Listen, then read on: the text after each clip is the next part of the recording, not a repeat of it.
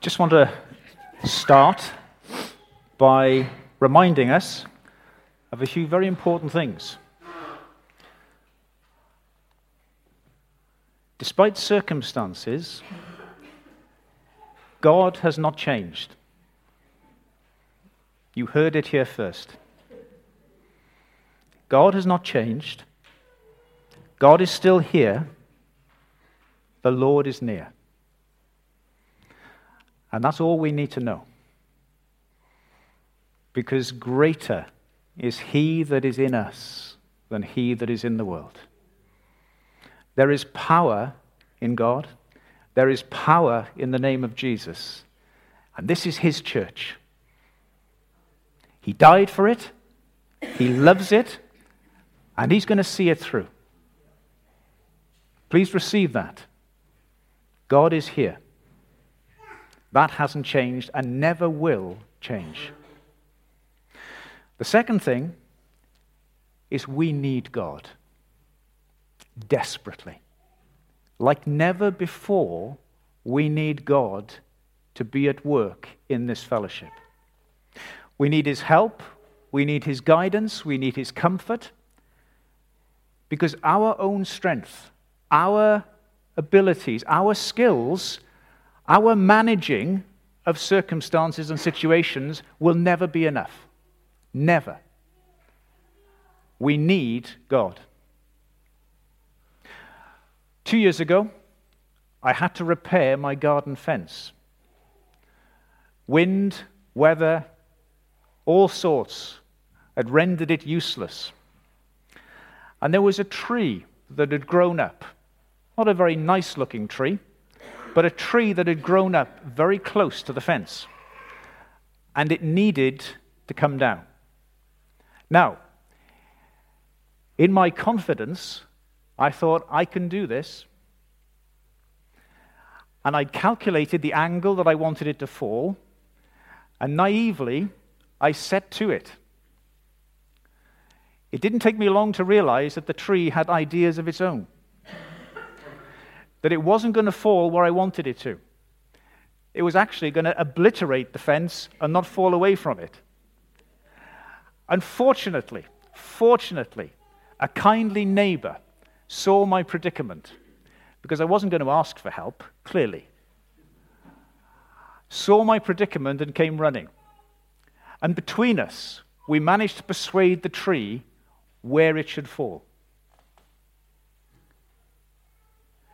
We all know what it is to need help. And God knows that we need help. God knows that. There's no shame in asking God for His power and His help. And that's what Pentecost is all about. It's about God saying, I am with you, I am here, I am the power that you need to live as I want you to live. And at this moment, on this day, God is saying, I am here. What did we hear last week? Are you thirsty? Do you thirst for more of God? Are you still happy to live in your own strength, or are you saying, God, I'm making a mess of it? The tree's going the wrong way, Lord. I need your help. And God, God will step in. People love the story of the ordinary person having otherworldly powers. You've only got to look at Hollywood. Superhero movies coming out every other month. There's an epidemic of them. Andy Baker's loving it. it's not too different for us because we need the same in our lives. We are ordinary people that need an extraordinary God to make the difference. And that's what God is doing. And that's what God is about. I'm going to make a statement now. And I'm going to challenge you. I'm going to say this you cannot be an effective Christian in your own strength. If you can, see me after. I'd love to hear from you. The reality is, we cannot save ourselves. We are lost in our sins, and we need God to rescue us. We need God to save us. Having started in faith, having started receiving from God, who are we to then say, We've got this covered now? We're saved and we're going to take this on. We need the power of God and we need the power of the Holy Spirit. That's my introduction. Let's read.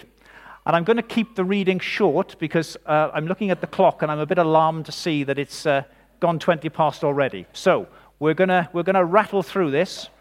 Put your seatbelts on and, uh, and let's go for it. So, Acts chapter 2, the story of Pentecost.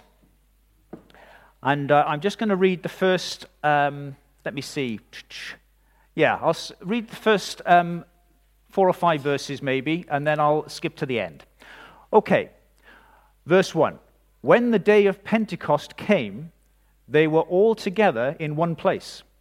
Suddenly, a sound like the blowing of a violent wind came from heaven and filled the whole house where they were sitting. They saw what seemed to be tongues of fire that separated and came and to rest on each of them.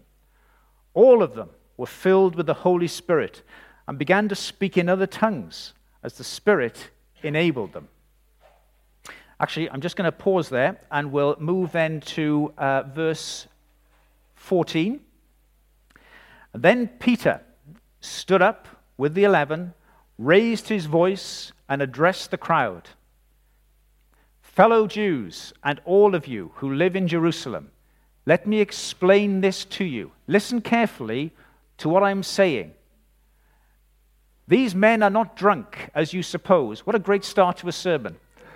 I'm not drunk. These men are not drunk, as you suppose. It is only nine in the morning.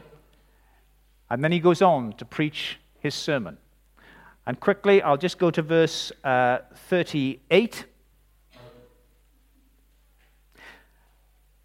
Yes, 38. Peter replied, Repent and be baptized, every one of you, in the name of Jesus Christ for the forgiveness of your sins, and you will receive the gift of the Holy Spirit. The promise is for you and your children, and for all who are far off, for all whom the Lord our God will call. Just want to make some very simple points. And I think I want to try and relate it to the church, not to individuals, to the church, the corporate body this morning. The gift of the Holy Spirit is open to all of us. As individuals, we can all come and receive. But I want to take this in the context of the church. And we read in verse 1 that they were all together in one place. Now, the group of Jesus' followers had experienced the whole range of human emotion. In three years, they had been on the roller coaster to end all roller coasters. They were minding their own business, and Jesus called them. And Jesus changed their life. And they were full of joy. They were full of hope. They were full of purpose. They were full of excitement. They, they had a task, they had a master, they had Jesus. And those three years were incredible. They heard him speak, they saw the miracles, they spent time with him. It was fantastic. And then he was arrested. Then he was charged. Then he was crucified. And they became confused full of despair, full of sorrow. And then somebody said, He's alive, He's risen. And unbelief turned to shock, and shock turned to amazement. And then it was uncertainty.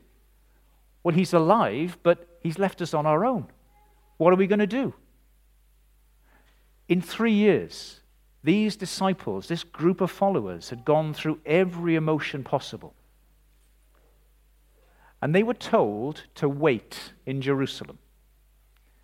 They were told to wait for the gift of the Holy Spirit.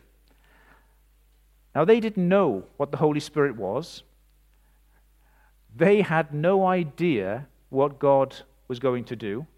They had no idea what God had planned for them. But they were together. They were together, united. They had one purpose, and it was waiting for God to show up. They thirsted, they hungered after God. Unity is powerful. And at such a time as this, to be one in one place, looking to God, is a word that we need to receive and a word that we need to hear. When you're together, you can achieve great things.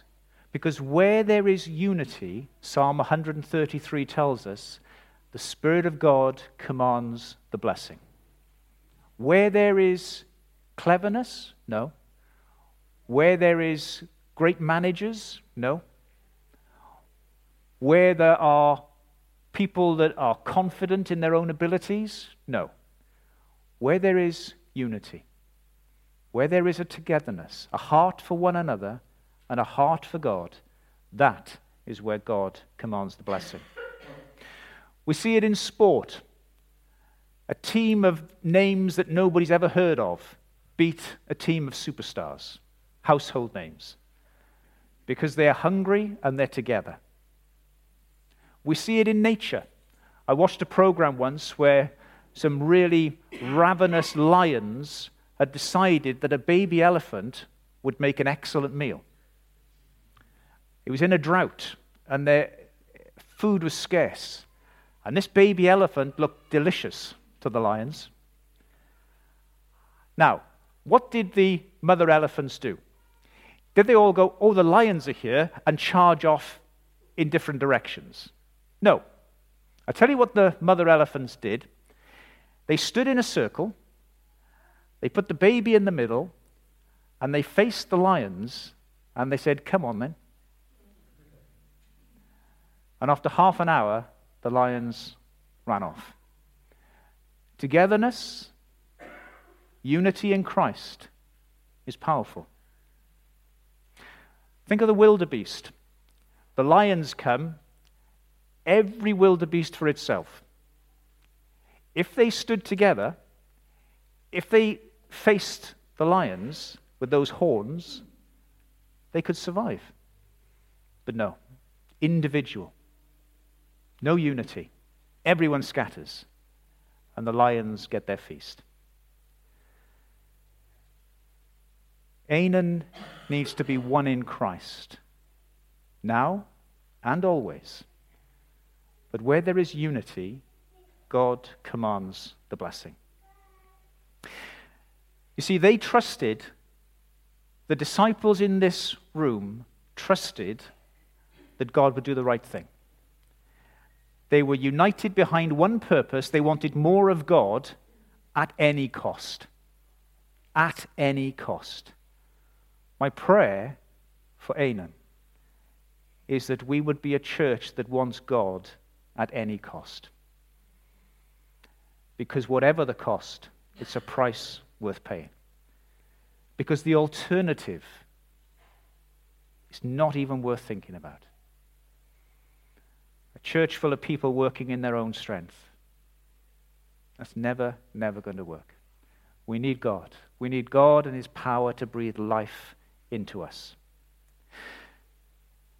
We must be united.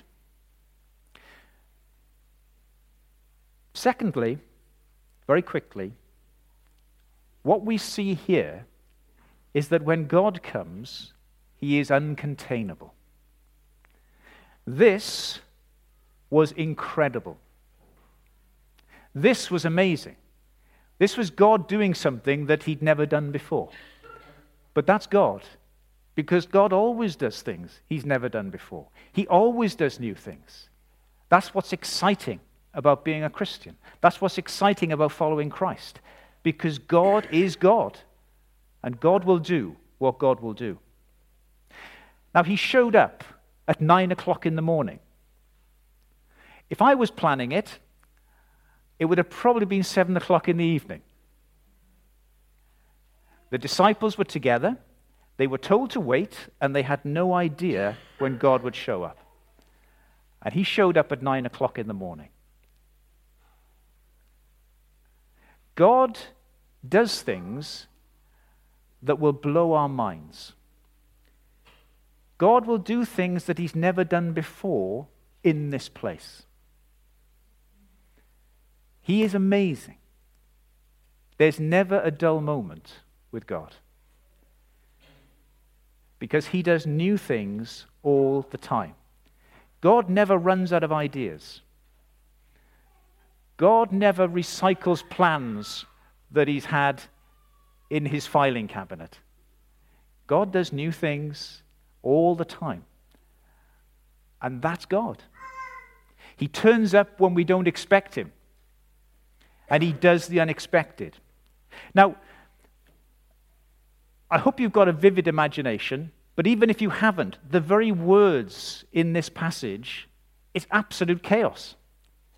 Absolute chaos. It wasn't controlled, it wasn't calm, and it wasn't quiet. When God shows up, He's God. And we can't contain Him. And we need more of that. We need more of God doing what God does best. You had an indoor tornado. That's quite a spectacle. We had fire in the shape of tongues falling from the ceiling. That's impressive. We had people shouting, talking in languages they'd never even learned. That's impressive. You see, God was breaking in and he was making the ordinary extraordinary. Some of you will have heard of the daily devotions every day with Jesus. They were started by a Welsh uh, minister called Selwyn Hughes. Uh, he's sadly passed away, but he's with the Lord, so I'm sure Selwyn's very happy. Um, but Selwyn Hughes, in his ministry, went to South Korea. And um, the South Koreans are very uh, vocal and expressive in their worship. And he was in a service, and the people were worshipping and people were singing in tongues and shouting out in, in languages that they didn't understand. The Holy Spirit was moving. And to Selwyn Hughes's great joy, he heard somebody shouting out in Welsh, Praise to the Lord. And he was thrilled.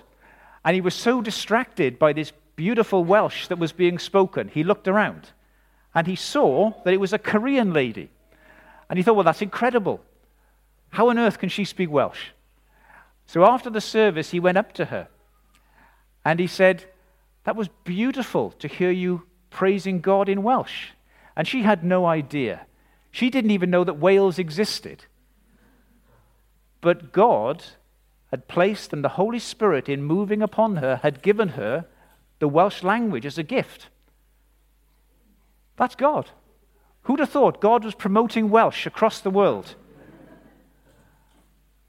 But this is what God does God does the extraordinary in ordinary people. God is uncontainable, and he was never meant for captivity. How like us to try and put God in a box? How like us to try and make sure that things happen decently and in a controlled way. And all the time, God is saying, Come on, I've got more for you. Come on, there's more. We're settling for second best. We're settling for a little when God has a banquet for us. And that needs to change. It needs to change in my life and it needs to change in your life. It needs to change corporately in this place. Because we need God to be God here. We need the power of God to break through. I was driving my car to work, and when I bought the car, I was informed that there was an eco mode, which was excellent for doing distance and journeys. Well, I travel about 40 miles to work every day, so it's quite, quite a journey. So they recommended that I put the eco button on because that would save me a lot of money and it would be great. So I naively pressed the eco button, and there I've been for months driving my car back and forth to work, looking at the screen output showing how many miles per gallon extra I'm getting because I'm on eco mode, and it's very satisfying. One day, one day, just because I felt I should, I took the eco button off. Wow, what a difference! The car could go. It could accelerate. Because the eco button stops it accelerating. The eco button stops it doing anything. The eco button just gets you there. We need to take off the eco button. We need to drive like our pants are on fire. We need God to move. No more eco buttons. No more safe we want God. And we want God to do amazing things here. We want God to change lives. We want the gifts of God's Holy Spirit to operate in our midst. We want words of wisdom. We want words of knowledge. We want words of prophecy. We want healing. We want God to absolutely transform our lives and this church. We need God to transform this community. And we haven't even started. We haven't even started. Because He's a big God. And there's more of God to go round. And we need to be thirsty. We need to take this word seriously. We don't want a nice church. Absolutely not. We want a powerful church we want a church where God reigns and God rules and God is working in the miraculous. That's what Pentecost means. It means more of God and less of us. It means us saying, God, you are sovereign, you are Lord, move in our midst. John 3, verse 8 the Spirit goes where it wills. Hands up. Who can control the wind? Well, I'm glad there's no hands up because that would be really worrying. I thought somebody would just for the fun of it, but there you are. Who can control the tides? No? No me. So why do we try and control God? What makes us think that we can have God in a box of our making?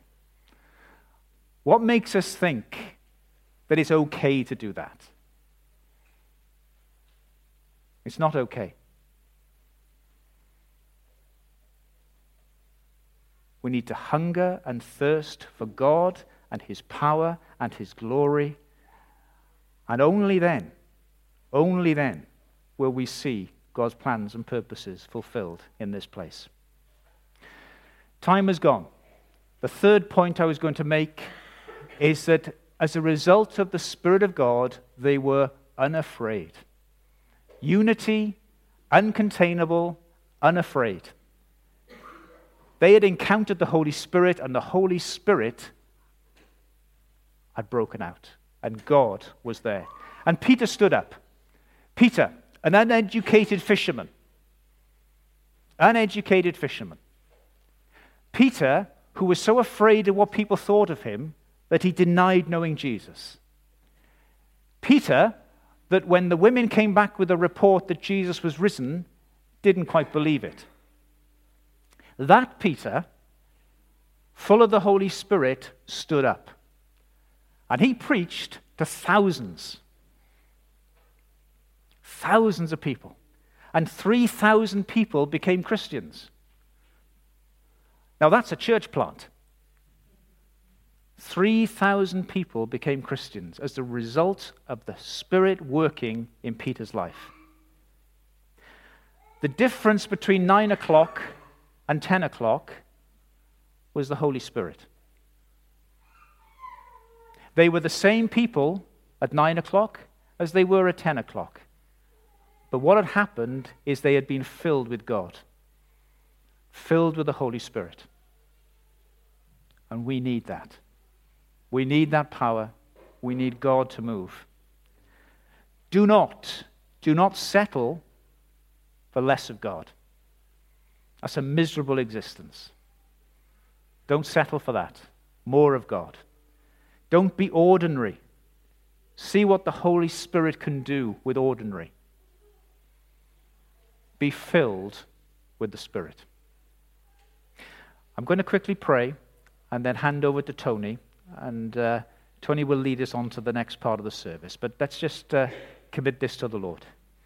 Lord, forgive us for trying to control your glory and your power. Forgive us for thinking that we can run church in our way. Forgive us, Lord, for working in our own strength. Lord, we just beseech you. We thirst we hunger and we say, Lord, be released in our midst. Holy Spirit, would you come now? Would you fall upon us? Would you prompt? Would you lead? Would you guide? Would you fill? Would you overwhelm us with your presence? Lord, we say more of you. More of you, Lord, in every way. In the name of Jesus Christ, be released now in our presence, in our midst, in Jesus' name. Amen.